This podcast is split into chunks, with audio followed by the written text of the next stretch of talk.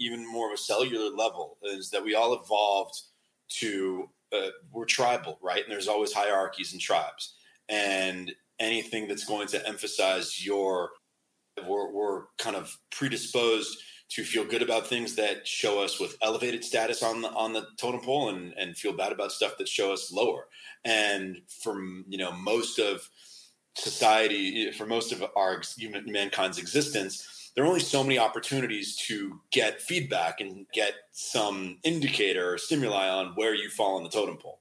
Now i mean there's endless endless images and endless opportunities and you know you're getting you're getting hit constantly like with where where you are status wise and who's got something more or less. And it, it's people are just bombarded. And i definitely think it, it is it definitely can impact if you're not well adjusted if you're not prepared and you're not conscious it can certainly do a lot of damage to people and i think it is in case you missed last week's episode I had a great conversation with my friend Shira Lazar about what's trending in the online creator space. This week, I'm excited to share my conversation with the inspired protagonist, my attorney and good friend, Matt Bilinsky. Matt has emerged as one of the go to deal makers in the online media and tech sector. More recently, through COVID, Matt has been causing quite a scene online with his Bilinsky News Network and has recently started promoting a public recall effort of LA District Attorney George Gascon. True to our show, Matt gets vulnerable and shares some of the stories of what it was like struggling to find his way professionally through the depths of the great financial crisis and how he leveraged luck and hard work to find his way. Make sure you stay till the end of the episode where I'll share a list of any resources mentioned on today's episode. And if you haven't already, please leave us a rating and review at ratethispodcast.com slash D. I'll be reading those out on future episodes. So, on to today's guest. Matt, first off, thank you so much for spending some time with me. Not only are you my attorney, you've become a really good friend. And I feel like we're just getting started, buddy. So, you're one of the most connected guys I know. How did that happen? You grew up in LA, you went to Cornell for undergrad, you made it your way back to LA for law school at UCLA. Like, were you always the life of the party? Like, talk to me about the Matt Mojo. So, the genesis of that was I mean, as a kid, I was pretty studious, I wasn't that social. I don't know, it just wasn't something that developed naturally for me. And, you know, but I got good grades and, and I really leaned into school, and, and my parents, you know, really put an emphasis on that and and and that was kind of my thing went to the ivy league school get into that later and what my thoughts are there but same thing i wasn't particularly i was really focused on getting the best grades and kind of i was solving for how to succeed within a measurable system but as time went on in college i'd come back to come back to la during over you know spring break summer break what have you. And all my friends that went to usc and went to other colleges that were in a city or in la they, they had all these cool internships they had all these connections and they seemed to be doing really cool stuff. This was the early days of the internet you know right after the turn of the millennium and they seemed to be getting into entrepreneurial stuff and i'm like well what the hell am doesn't seem like I'm finding these opportunities. I'm getting good grades in an Ivy League school, and that that leads to a handful of opportunities, but like it seemed like everyone I knew back here or in a city was doing way much cooler stuff. And so I I definitely started recalibrating and saying, wait a second, I don't have enough connections here other than the types of jobs that you get directly from a campus recruiting process, most of which I was not interested in. Like I'm not opening up opportunities for myself. And it just seemed that that that needed to be where I was focusing. And also back then, I, I, really was interested in the entertainment world, entertainment uh, industry as it existed prior to, let's call it 2007, 2008, before, you know, which we'll get to. I think that was really, a real an inflection point in this shift to digital. But it was the film industry and there was the television industry. You ascended there, and the career path there were to go to an agency or go to a studio production company, go work for a big executive, something like that. And I don't have any of those comp- any of those connections. So I figured going to UCLA Law School and kind of using that as a, marker to kind of accelerate past the phase that a lot of other kids had to go and like work assistant jobs and, and really network. That was what I wanted to. That's that was what I was planning. And while I was in law school, instead, you know, I, I shifted. Like I said, I shifted my allocate time and attention allocation right from, you know, ninety percent to grades and ten percent to figuring out what I wanted to do and meeting people to to heavily emphasizing expanding my network and just pretty much being okay with getting you know B's other than uh, and finishing in the middle of my class other than the entertainment and media program specifically where I put put all my emphasis and finished at the top of the class in that program. And and then it just became habit. And after that I was just kind of I, I do it instinctually you know always looking to meet people always looking to expand my network always looking to open up opportunities through meeting people and seeing how how you can bring value yeah, I love that. What are the, your favorite kinds of projects to work on, and what are some of the deals you're most grateful for? Companies uh, that I was most interested in working on were bringing traditional entertainment and media into the new digital age, right? And that's everything from you know Pluto TV, which is you know partially how you and I know each other, to the first startup that I worked on that I advised 12 years ago called Mobile Roadie, which at the time was pretty much the the top. Sure, Michael. Yeah, yeah, Mike Schneider, and that you know it's an interesting story about how I got in, involved with them. But those were the cool projects. Like, hey, here's here's something new and enterprising in the digital world, and can I connect the dots between that world and a more traditional media world of media properties and celebrities and talent? So catch us up on and kind of rewind about BNN. You had sort of this thought, uh, the Bilinsky News Network, and you started getting some traction with it through COVID. What's that all about? So I've always been pretty outspoken on social media and always commenting on current affairs, current events, I mean politics. Although that's not the, the people like to use that as a catch-all term, but I don't really like it. And definitely part of the philosophy that I've developed over the last you know four or five years was that the traditional media sources, whether it's the newspapers, magazines, or TV stations, whether cable or broadcast, that we used to count on to do really good reporting and synthesize the facts in the world around us, they've corroded. They've decayed. They don't do a good job anymore. They don't live up, not you know, in terms of of quality nor their ethics. And then at the beginning of COVID, a lot of these issues, some of which, you know, the people who followed me and my friends found interesting and some of which they didn't really care about are like, okay, if I'm not a news junkie, you know, how much of this stuff that Matt's Matt talks about is really of interest to me? All of a sudden, news and information and what's going on in the world becomes a matter of life or death. And people the quality and veracity of the information you're getting in the analysis is really critical and to your your how you're going to live your life over the coming months and possibly years. So I started, you know, calling out some of the stuff around COVID and analyzing some of the news in terms of, you know, the risk and how the politicians were reacting and what was going on in some of the international territories that got hit first. And then a lot of information about its origination in China. And some of my posts went viral. While, you know, I started March 2020 with about 5,500 Instagram followers. I doubled that in about six weeks to 11,000, which is, you know, nice numbers, but not massive numbers.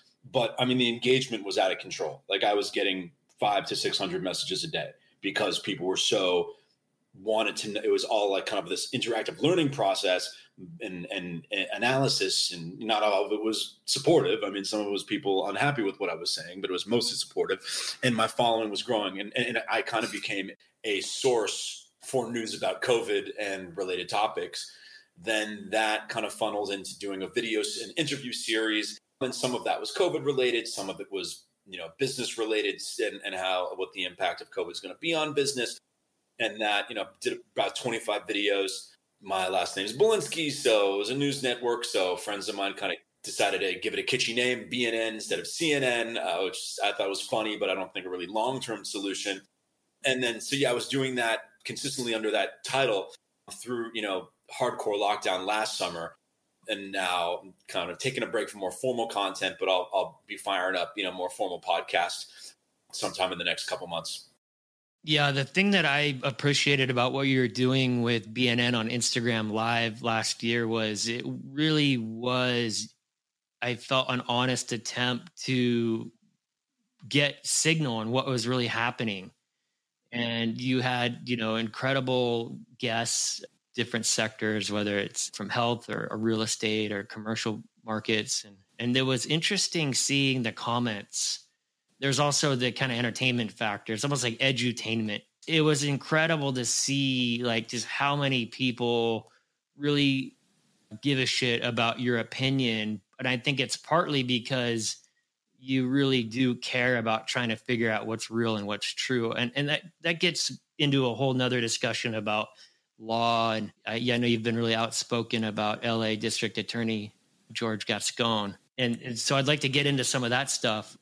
You know, and I think it's interesting. Like if you, I was looking at your Twitter and you have Marc Andreessen following you and Mayor Suarez from Miami that's doing some really progressive work and then folks like Kelly Slater, and it's it's just a really interesting mix of folks that that you've you've captured their attention. What do you think it is about what you're doing that's resonating with folks?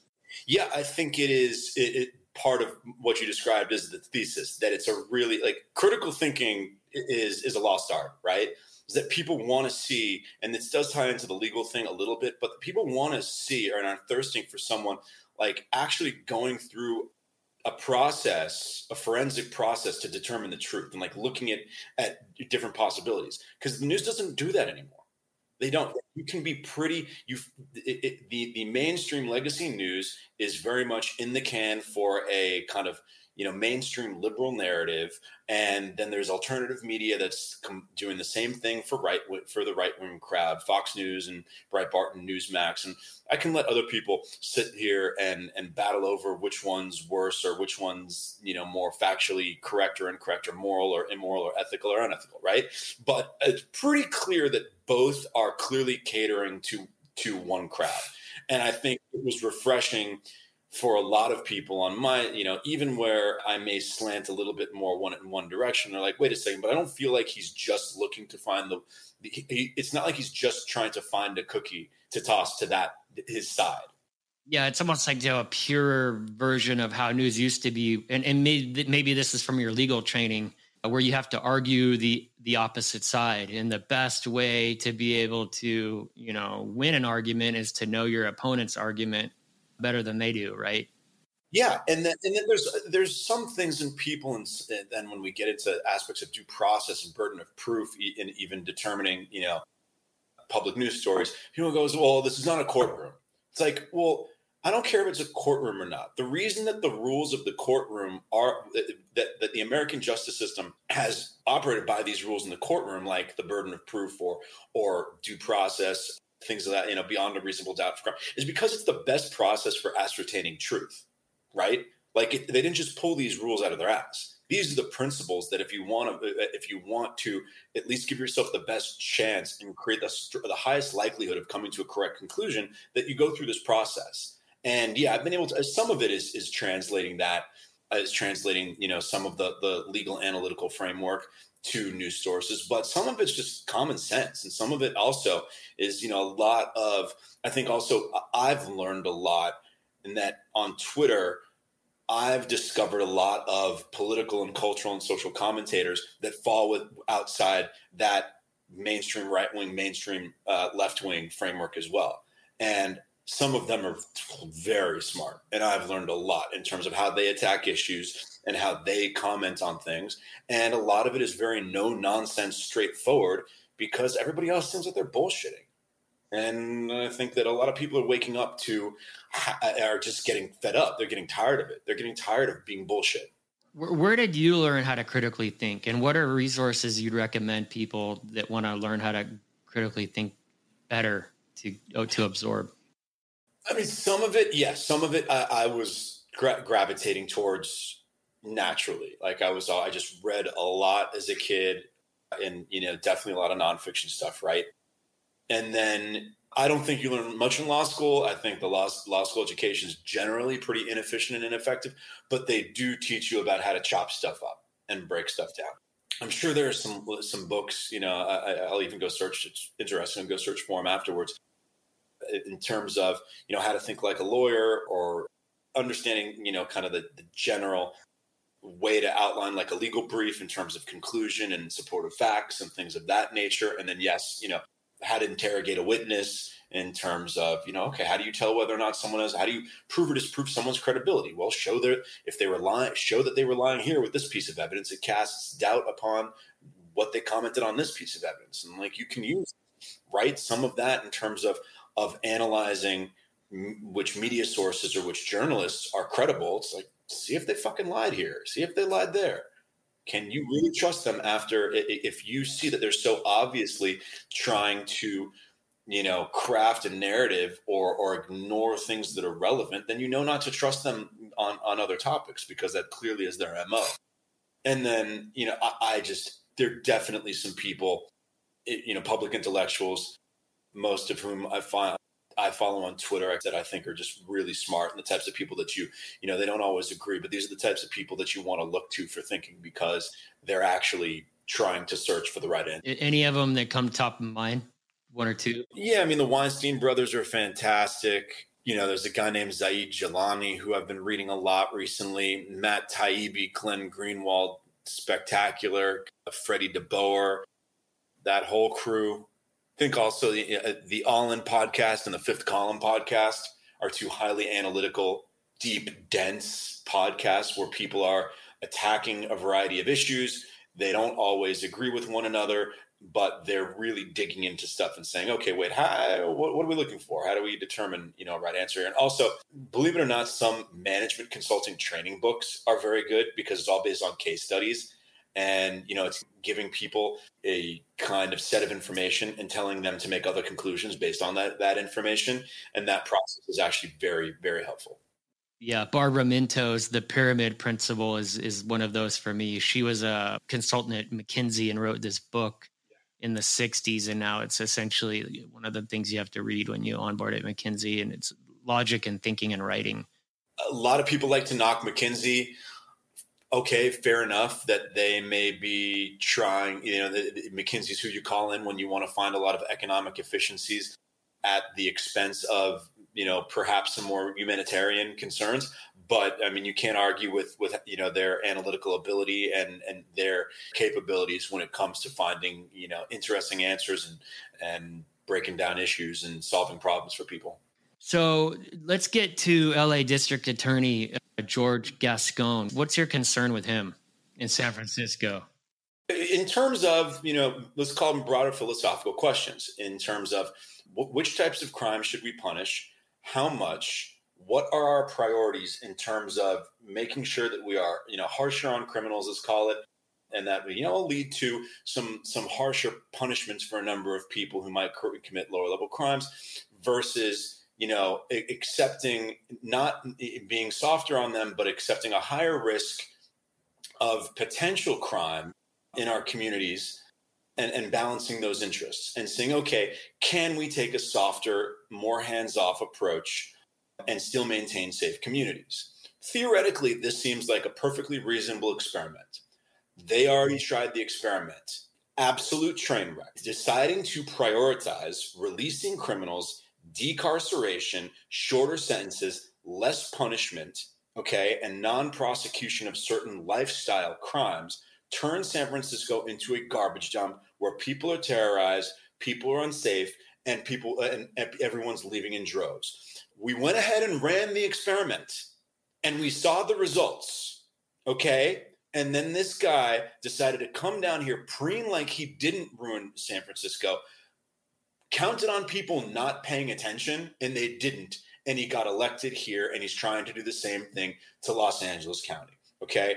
Decarceration. If your priority is how can we find le- a way to, to release people from prison to not arrest and not incarcerate as many people? Like that is not a priority in and to itself it's only something that you want to do if you can still maintain public order and safety. And clearly we cannot. And his approach does not prioritize the safety and continuity of communities. He prioritizes letting people out of jail and racial equality. I'm sorry, but if the if the numbers are skewed in terms of the racial makeup of of the prison population, well, one way to even those numbers out is simply to let a bunch of people out of prison.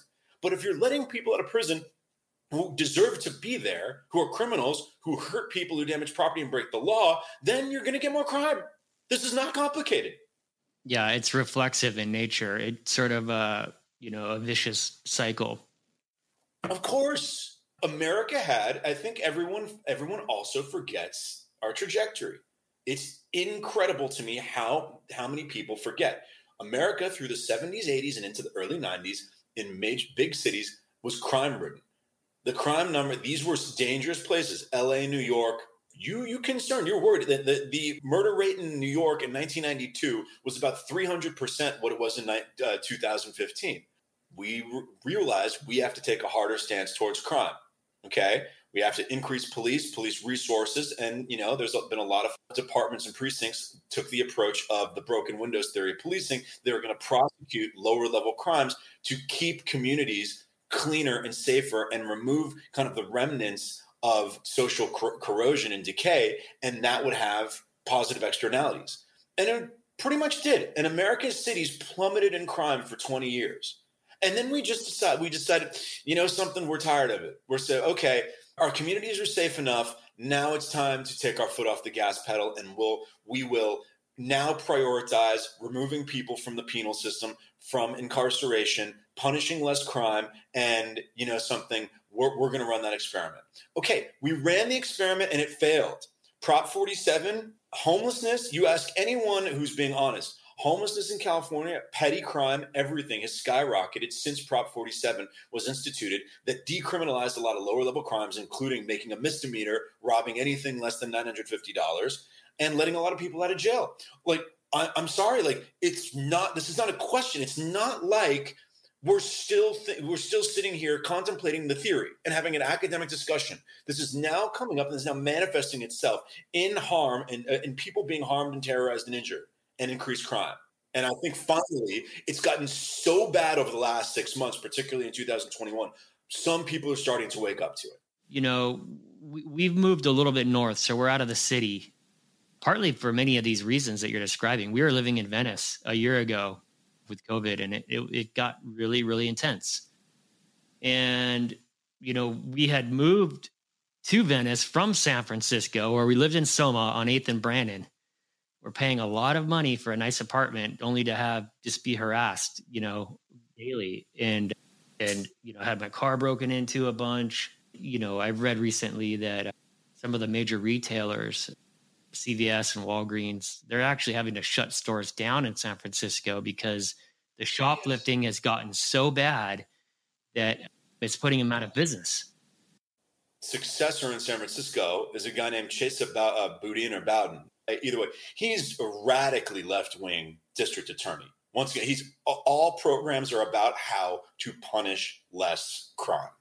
every policy, every approach that if you're thinking why what is what is his ultimate goal here if some if there's a murderer and previously the murderer would get life how do we give him 25 years if someone if there's an armed robbery and it usually would be 25 years how do we only give them 10 okay if it's a lower level crime like breaking and entering or like low level assaults, how do we not prosecute that? It's the most common sense thing. Like if you increase the cost of pro- of, of prosecuting you reduce the cost to people of committing crimes, they're going to commit more crimes. And that's what's happening. Citizens and businesses are eventually going to flee. They experienced so much shoplifting and so much petty, petty crime that they were like, there's no point in us having these stores here any longer. Supposedly what the story is, but you have public officials who are tasked and whose responsibility is to maintain public order and safety who uh, do not prioritize it. They prioritize punishing people less to uh, essentially meet their objectives of this utopian society, and they'll double down on their decisions to make it because they don't want to admit they're wrong. Because if going ahead and then taking a tougher stance would be admitting that they were wrong. I, I could see your argument. I think this sort of gets into the the heart of what what I'm trying to do with the show is is humanizing success and and kind of playing rewind and, and kind of going back and and taking a look, walk down memory lane essentially of like what were some of the challenges that that my guests have had and how they have, have overcame them and what were some of those hurdles and what I, as I hear you talking Matt I'm thinking about this new show I saw with my wife over the weekend with Oprah and uh, Prince Harry and I don't know if you've seen it. It's pretty interesting. Are you sure? I think I'd rather stab myself in the foot with a rusty nail than watch Oprah and Prince Harry. But anyways, about how he's a victim for everything and you know he's so victimized by being born royalty blah blah blah blah blah. He he was really honest about some of the mental health challenges that he's had and and you know drug and alcohol abuse and i doubt his sincerity and i believe it's more so his kind of half-assed grasp for sympathy points. I, I don't find him to be a particularly sincere uh, or ethical person. Well I, fair fair putting oneself in his shoes around like you know his mom dying and and all that sort of thing it's pretty traumatic you know? Well what did he have to say? Well it was more around the the, the storyline where they went from you know harry talking to oprah and then it was a story about a, a black chef in the bay area that was successful and then had some some challenges that that took him down. He's kind of having to rebuild. And there was a story of another gal who had been homeless as a child that Oprah helped her get kind of in, into college and, and funded. And there's a whole thing around Oprah had done this Dreams Academy in South Africa, helping helping females get educated. And I, I, I wonder if if my mind's going in a few different directions, but like you know how much of of our experience is sort of this Darwinian thing where where the the strong or you know are able to persevere and, and kind of pull themselves up by the bootstraps. And and there's you know and other folks are are not able to do that. And then you layer on this socio-economic loop where there's certain segments of the population that are just systemically not able to get access to, to education. I think that's the fundamental i think problem that we have is our education system. It doesn't teach people how to think or think for themselves, right? So, and then there's this victim mentality gets woven into the narrative, and and and I think there there's some real negative, vicious side effects of that. Yeah, it's certainly we're not a forgiving civilization. Modern modern America, it's a harsh, tough, unforgiving society, particularly since a lot of neoliberal economic policies were integrate eh, were integrated kind of slowly but surely in the 80s and then even more and more than people seem to recall in the 90s by Bill Clinton. And as we expanded into a globalized and digitized economy it's become become very very harsh you know american society. It's not be, being at the bottom is not pleasant well, and then social media makes it even worse because everybody sort of sees what there's. You have the marketing machine, merchandising. You know what what. Uh, more uh, on even more of a cellular level is that we all evolved to uh, we're tribal, right? And there's always hierarchies and tribes, and anything that's going to emphasize your we're, we're kind of predisposed to feel good about things that show us with elevated status on the on the totem pole and and feel bad about stuff that show us lower.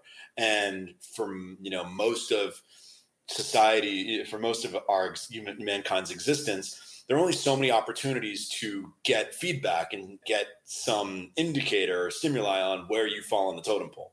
Now i mean there's endless endless images and endless opportunities and you know you're getting you're getting hit constantly like with where where you are status wise and who's got something more or less. And it, it's people are just bombarded. And i definitely think it, it is it definitely can impact. If you're not well adjusted if you're not prepared and you're not conscious it can certainly do a lot of damage to people. And i think it is. Yeah i had a good fortune to be able to collaborate and and be mentored by a billionaire former boss of mine at, at Esri, Jack Dangermond, and he came from a very humble Dutch upbringing and and worked worked very very hard and, and, and made a very incredible business. And one of the insights that he used to share with me, core principles, was this idea of living above the line. You know, above the line is context, and below the line is content. And he said uh, the trap that a lot of most folks get stuck in is that they live below the line and they're continually reacting to stimulus response function and social media is just the worst for that i mean the and then the, he said his insight and, and, and very much part of his success was being able to live above the line, to be able to have an objective view around what was happening and, and, and kind of distance himself from from that, you know, that stimulus response trap. Yeah, I, I could certainly imagine. And yeah, I think someone recently uh, kind of made a joke, but looking 20 out, zooming out 20, 25 years from now, pretty much we're going to see that the most successful Gen Z kids were the ones that had no social media. Maybe, who knows? We'll, we'll see. And I've already, hey, I've already submitted to the the social media Borg, right? I know I'm I'm like tapping into the in, into the information channels and I don't mind it and it doesn't drive me crazy and I'm I, I yes that maybe that's why I have become kind of a source for commentary is because I don't mind having some of the more you know hostile or contentious conversations that a lot would drive a lot of other people crazy. But if you're not that type of person and you it's hard if it's definitely can be distracting in developing and pursuing longer term deeper goals and deeper knowledge and deeper projects.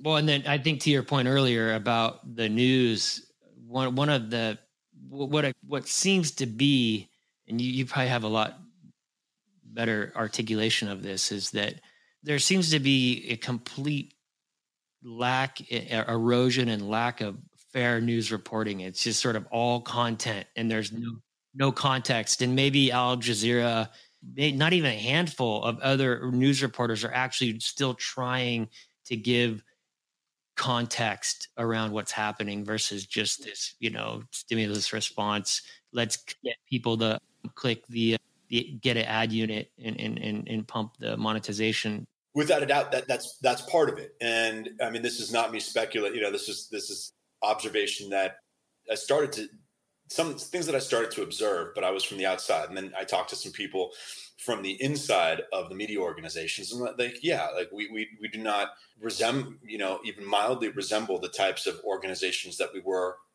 15, 20 years ago. Like these, these organizations have much like in electing a new DA, you switch your priorities from, okay, how do we best keep crime low and protect innocent people from being harmed and terrified to you know well maybe we can allow for a little bit of that but let's keep more people out of jail. Media is the same thing. How do we report even potentially mildly slanted facts and deeper news stories and and get get scoops and great investigative long form uh, journalism to okay what in a headline is going to get clicked the most do, do, do people people? Here's here's one way to maybe crystallize it.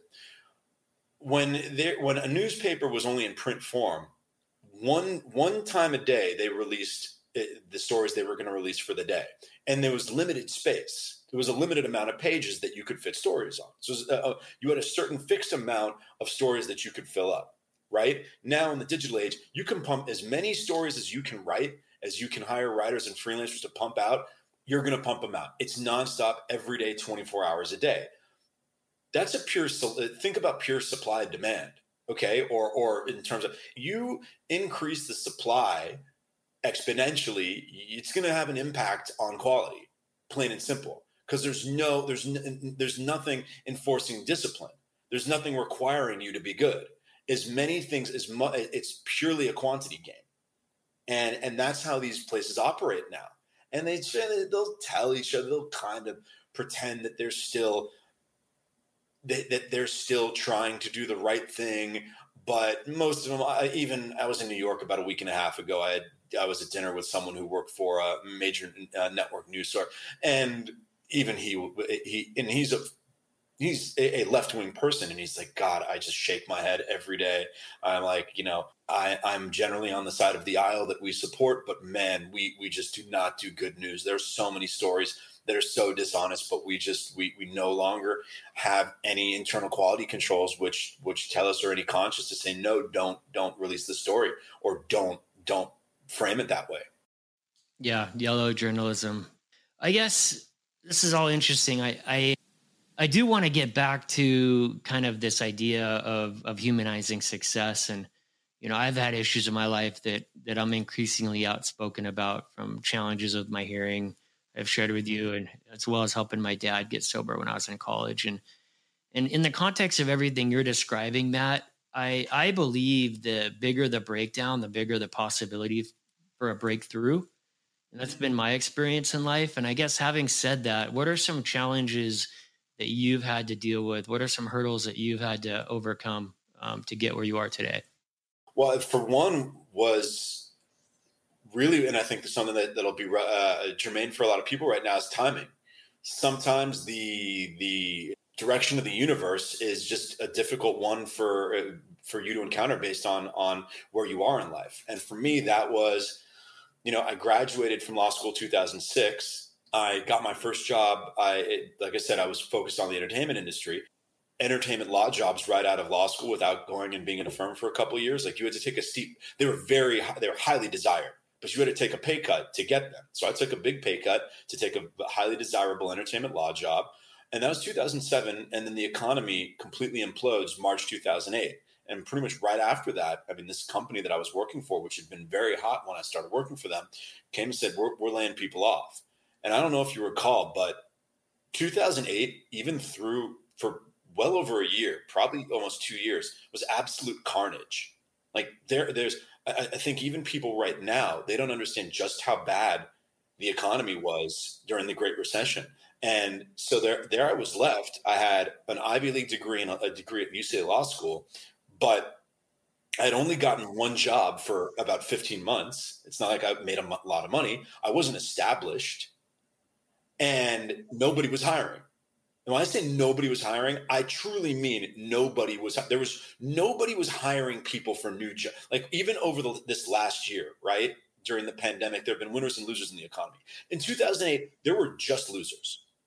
No, no all the jobs that uh, a recent UCLA grad could have uh, conceived of getting, I took 200 over 200 informational interviews. I got introduced to the top venture capitalists in town law firms, producers, no, nobody was hiring.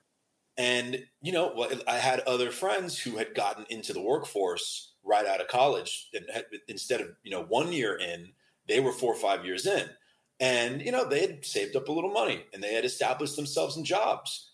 And so they, you know, they had to take a step back, but they, they weren't in as rough a position as I was. So I had to really fight and claw for about two years through 2008 and 2009.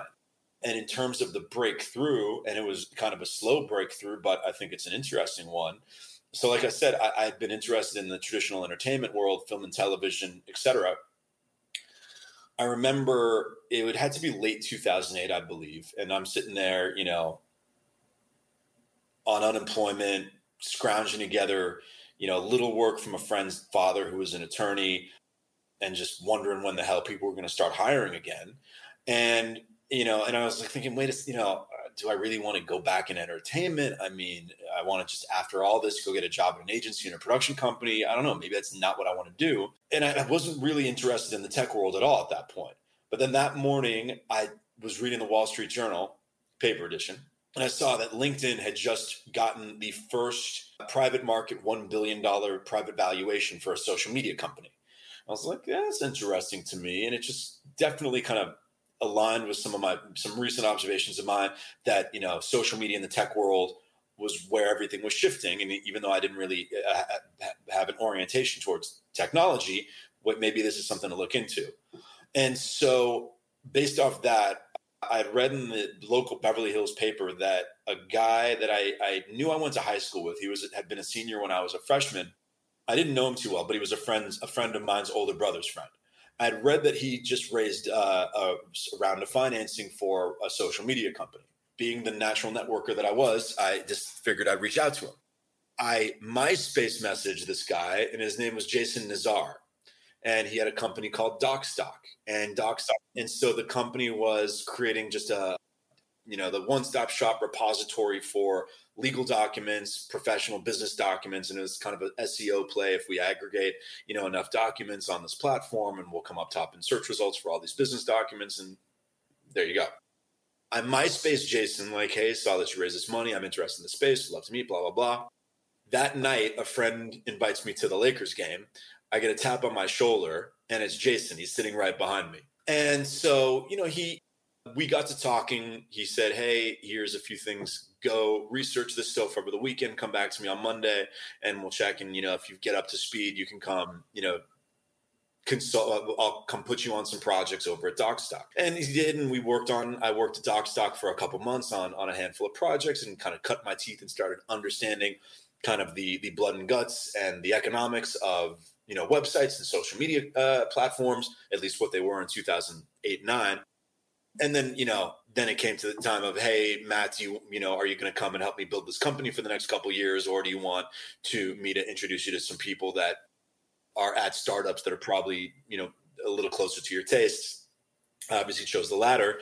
But that did that's how i met mike schneider a Mobile Roadie and that's how i got my first you know start first exposure to about a half dozen early Silicon Beach companies. And although I didn't, you know, cut the cord on the law thing and just go all in on any of them, that's how I got involved in the startup space.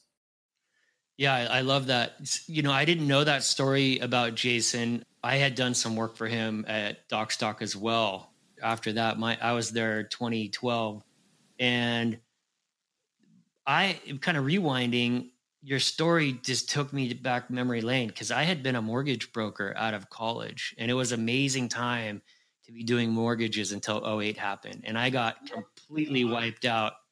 I, I lost everything. It was completely demoralizing and humiliating. And I had to com- completely reimagine what what what I wanted to do. And I, I had a, a series of just luck and and and then recognizing that it was luck and then being able to capitalize on it. And I think there was also a certain amount of making your own luck too. So I had got into tech in in 08 and I started a little business called CitySourced where you could take photos of, of graffiti and potholes and send it to the city. And I had I, I Facebook message Eric Garcetti at uh, when he was still the president of the city council and, and, and sort of pitched him our idea he put me in touch with somebody in the 311 department at the city and, and they gave us some kind of a data model that we could fix our product to. And then we got the product built and then i saw on twitter that he was going to be doing a red ribbon cutting for a, a, library in silver lake.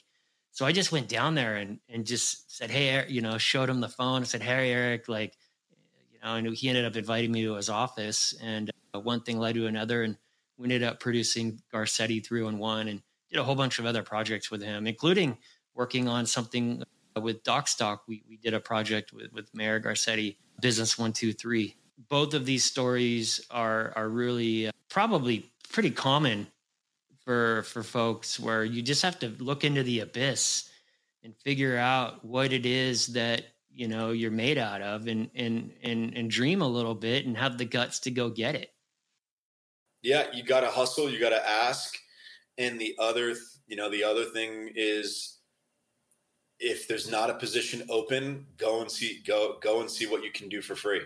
Yeah, there there were whether it was Mobile Roadie or a couple other startups. I just went ahead and say, oh, okay, this is something that's going to be interesting to a person A, B, C, D, and E. And I went and you know and made introductions, and all of a sudden, like, oh, whoa, Matt, let's figure out a way for you for us to work together. Yeah, you're serving the greater good. You're not just being self-serving. You're trying to add value. Yeah, and and that that's something I've tried to follow a, a habit that I developed when I was in a desperate position. I want to say maybe not desperate, but like I said, 2008, 2009, there weren't a bunch of nice, juicy, interesting. And once again, people don't remember. People don't remember the startup world and the tech world in general had not really taken off until it really didn't happen until 2011, 2012. The whole idea of like a two hundred thousand dollar a year salary with equity at a at a startup or an early stage company that was well financed, that had cool offices, and was cool to put on your resume. That didn't exist in two thousand eight. Yeah, yeah. It, it's interesting for me to talk to kids in their late twenties and early thirties now, because even then, they got into the workforce when tech going into the startup world or tech was a no brainer. I was like, oh, okay, there's all these amazing companies that either are you know provide software services or our consumer brands on the internet or somewhere in that architecture there. And oh, great, I'll get a pretty good market salary and a little bit of equity and we'll have some you know nice offices because we raised 15 million dollars great like that wasn't uh, that was uh, those were uh, few and far between in 2008 to 2011 12 and then all of a sudden if you graduated and got into the workforce at that point like oh okay I, i'm upwardly mobile well-educated kid i'm going to aim for one of those jobs like ah, this is nice to have that option yeah, it is. This uh, this gets into my world with what I'm doing at Hunt Club and, and talent and all that, but that's for another discussion. Looking at the clock, we're at time. This has been an incredible discussion, Matt, as always. Wanted to wrap it up with a few few questions, if I may. Kind of a probing one. What's something the world doesn't know about Matt Bilinsky that we wouldn't know if I wasn't too rude to ask? He likes his alone time. I think a lot of people think like Matt, you're always out, you're always doing this. Just like I am, I am alone. I, I'm in sol- have more solitary time than a lot of people think. You, you know, I, I work generally remote and have for a long time. I mean, you know, I, I, I have my antisocial moments more than may, many people may think. You're a slingshot. Uh, uh, that's one way to put it for sure. Yeah, I love that. I, I, I can I, I identify with that. If you could magically have any band or any music artist play any venue, who would it be and where? Say Led Zeppelin, Madison Square Garden. I'll keep it pretty simple, man. How can our audience be of service to you? Well, one, if you're interested in Los Angeles and California politics, I will definitely be getting involved in trying to, you know, make sure this recall of the governor, who we spared from our our, our, our flames today. If you're interested in that, interested in recalling the district attorney for Los Angeles County, those are two causes that I'm going to be getting involved in very shortly. If you, like I said, and, and to where uh, you can find me, kind of finalizing some stuff around my podcast. If you guys have interesting guests would love to hear thoughts and, and, get introductions there. And if you are involved in any interesting early stage companies that are in the creator economy, really cool new health and wellness products and services, or you know, or, or things of that nature, you know, those are a lot. A lot of my business activity right now is focused there. So, would love to would, would love to connect. Great. And how how can people find you? Is it mostly Twitter and Instagram? Yeah, primarily Twitter and Instagram for the moment. It's Matt Bilinsky, M A T T B I L I N S K Y. Be waiting on the podcast. Should be launching by hopefully no later than the end of June. There we go. So appreciate you, Matt. You're a uber mensch. Thank you. It takes one to know one, Kurt. Thanks again to Matt Bilinsky, my attorney and inspired protagonist, for sharing his story. Tune in next week for my conversation with Clint Schaff, head of the Los Angeles Times studio. I'm Curdy D on Twitter and Instagram, also Kurt Daradics on LinkedIn. And until next time, Curdy D loves you.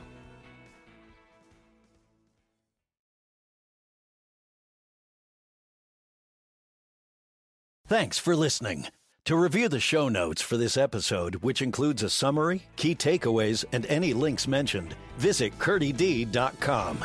Be sure to follow or subscribe wherever you listen to podcasts to be notified when new episodes go live. Stay tuned for more unique perspectives shaping the world on The Curdy D Show.